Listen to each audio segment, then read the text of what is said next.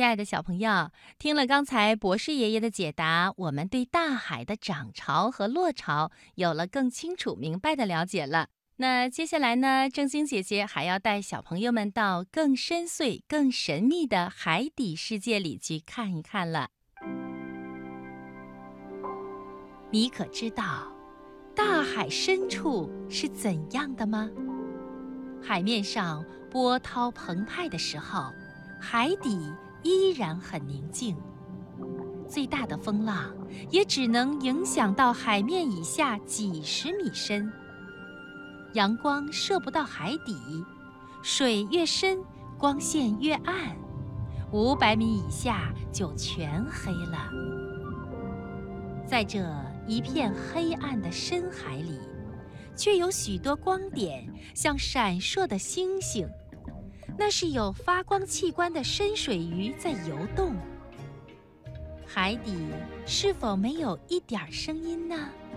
不是的，海底的动物常常在窃窃私语。你用水中听音器一听，就能听见各种声音。有的像蜜蜂一样嗡嗡，有的像小鸟一样啾啾，有的像小狗一样汪汪，有的还好像在打鼾。它们吃东西的时候发出一种声音，行进的时候发出另一种声音，遇到危险还会发出警报。海里的动物。已经知道的大约有三万种，它们各有各的活动方法。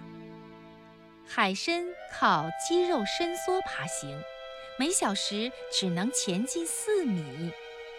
有一种鱼身体像梭子，每小时能游几十公里，攻击其他动物的时候比普通的火车还快。乌贼和章鱼能突然向前方喷水，利用水的反推力迅速后退。还有些贝类自己不动，能扒在轮船底下做免费的长途旅行。海底有山，有峡谷，也有森林和草地。植物的色彩多种多样。有褐色的，有紫色的，还有红色的。最小的单细胞海藻要用显微镜才能看清楚。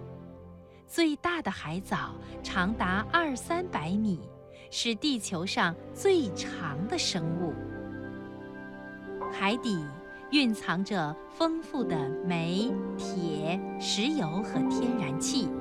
还有陆地上蕴藏量很少的稀有金属。